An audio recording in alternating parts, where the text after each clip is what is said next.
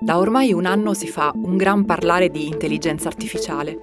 Anche se la tecnologia è nota e diffusa da tempo, a farla balzare all'onore delle cronache e a farle guadagnare un posto nei pensieri anche di chi un computer sa a malapena accenderlo, è stata l'esplosione del fenomeno ChatGPT alla fine del 2022.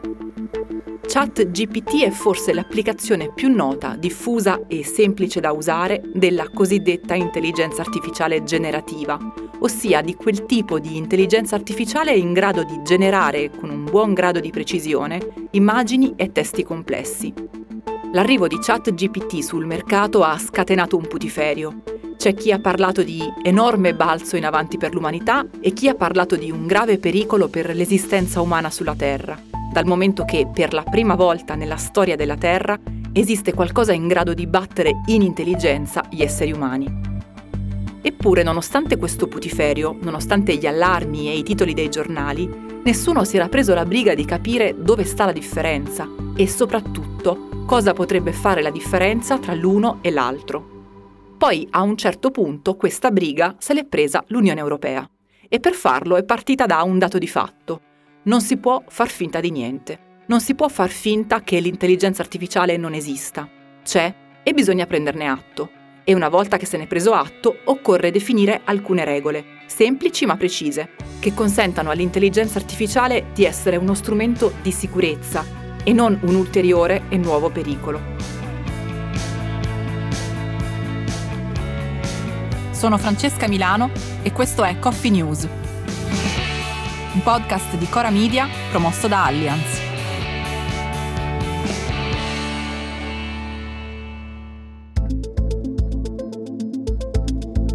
Si chiama AI Act ed è un documento di poche pagine approvato pochi giorni fa dal Parlamento europeo.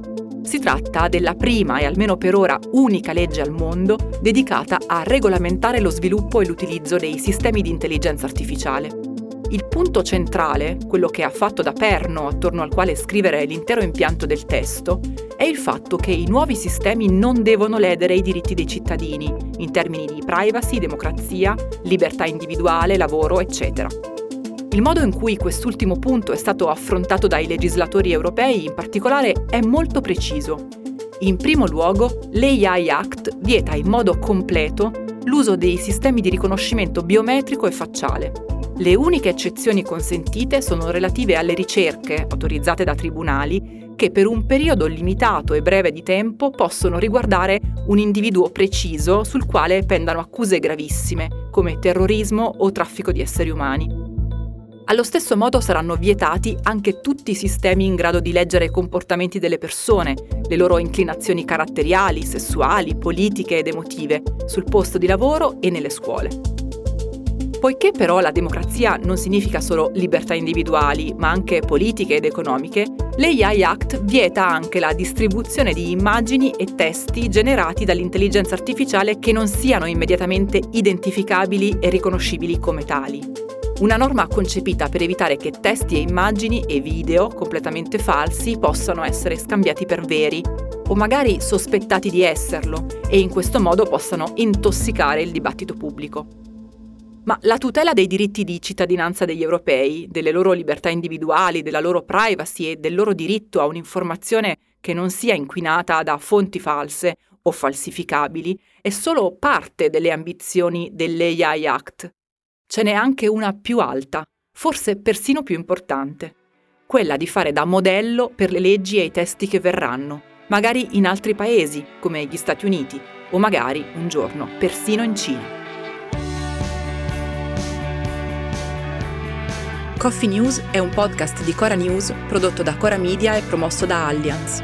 Condotto da Francesca Milano, Guido Brera, Mario Calabresi, Simone Pieranni e Lorenzo Pregliasco. La cura editoriale è di Francesca Milano. In redazione Luciana Grosso e Ilaria Ferraresi. La supervisione del suono e della musica è di Luca Micheli. La post-produzione e il montaggio sono di Aurora Ricci. La producer è Monica De Benedictis.